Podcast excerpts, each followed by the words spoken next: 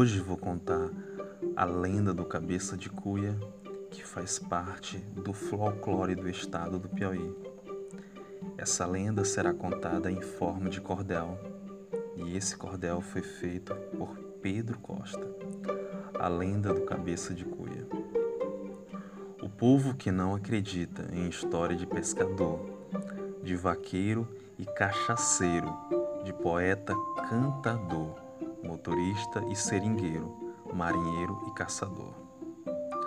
Dizem que toda mentira deturpa sempre a verdade, por menos que ela seja dita na sociedade, contada por muita gente se torna realidade.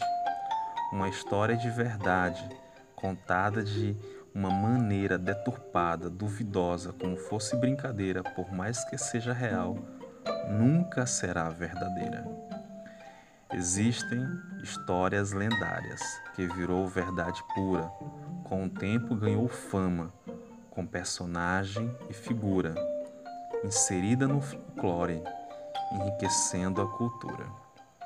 Entre todas as criaturas, sempre o homem é o mais forte, enfrenta feras nas selvas, escapa no fio da sorte, tem um instinto voraz, só quem o vence é a morte. O homem tem enfrentado perigos no alto mar, nos espaços siderais, monta usina nuclear, não domina o universo porque Deus não vai deixar. Existe homem no mundo que desconhece o amor e contra pais e irmãos as palavras do Senhor. Xinga terra, sol e astros, as coisas do Criador. Muitos anos atrás existiu no Piauí um pescador que pescava no Parnaíba e Poti. A sombra da maldição estava perto de si. O seu nome era Crispim. Cresceu sem religião, sem pai para lhe dar conselho, sem amigo, sem irmão. Sua mãe muito velhinha, sem mágoa no coração. Acontece que Crispim não aprendeu a trabalhar. Para sustentar a mãe, ele tinha que pescar. Quando não pescava nada, danava a esbravejar devido à necessidade. Ele só vivia aflito, ameaçava sua mãe, dava soco, dava grito, agredia todo mundo, chamava o rio maldito. Sua mãezinha chorava, muito tristonha e velhinha, sem esperança de vida, sua pobre casinha. O sofrimento do filho com a pobreza que tinha. Vendo o filho em desespero, a mãe se compadecia. Assim vivia Crispim, sem ter sorte em pescaria. Xingava até sua sombra e a roupa que vestia. Um certo dia, Crispim voltou para casa zangado. Não tinha pescado nada. Crispim ficou irritado, xingando os rios e os peixes, tudo que tinha ao seu lado. A mãe lhe disse: Filhinho, não pense mais em mazela. Coma um, um pirão ou uma ossada que tem naquela panela. Crispim pega um corredor, bateu na cabeça dela. A pancada foi tão grande, levou a velha ao chão. A mãe, antes de morrer, jogou-lhe uma maldição. Serás transformado em monstro, num ente sem coração.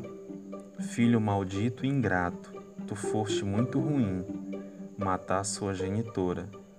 Te amaldiçoou Crispim, serás um monstro maldito, triste será teu fim. Nas águas desses dois rios, tu vais ficar a vagar, serás um monstro assombroso, até você devorar as sete Marias virgens, mas nunca irás encontrar. Os anjos disseram Amém. Na hora em que a mãe falou, sua madrinha não ouviu. Jesus no céu escutou, e de repente Crispim, no monstro, se transformou. ficou todo transformado, com a cara muito feia, a cabeça cresceu tanto que dava uma arroba e meia. Caiu nos rios e aparece em noite de lua cheia. A velha foi sepultada como se fosse uma indigente. Não ficou nenhum registro, não apareceu parente. E Crispim ainda vive, querendo voltar a ser gente. Até mesmo os pescadores nele não querem falar. Quando fala, sentem medo. Passam noites sem pescar. Todos temem a qualquer hora, com Crispim sem encontrar. Cabeça de cuia vive, cumprindo sua trajetória. Uma velha diz que viu, porém perdeu a memória. Se assombra, fica louca quando escuta essa história.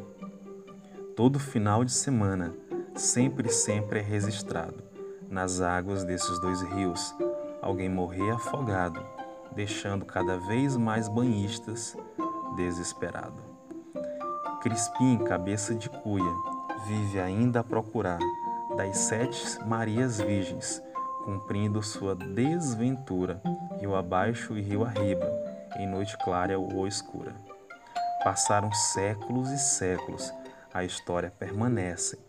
Dizem quando os rios enchem, na correnteza ele desce, dando gargalhadas estranhas toda vez que aparece.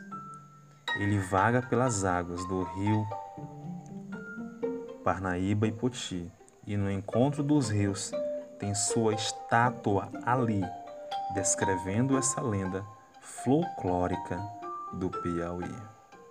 Pedro Costa. Pedro Costa é cantador, violeiro e poeta piauiense.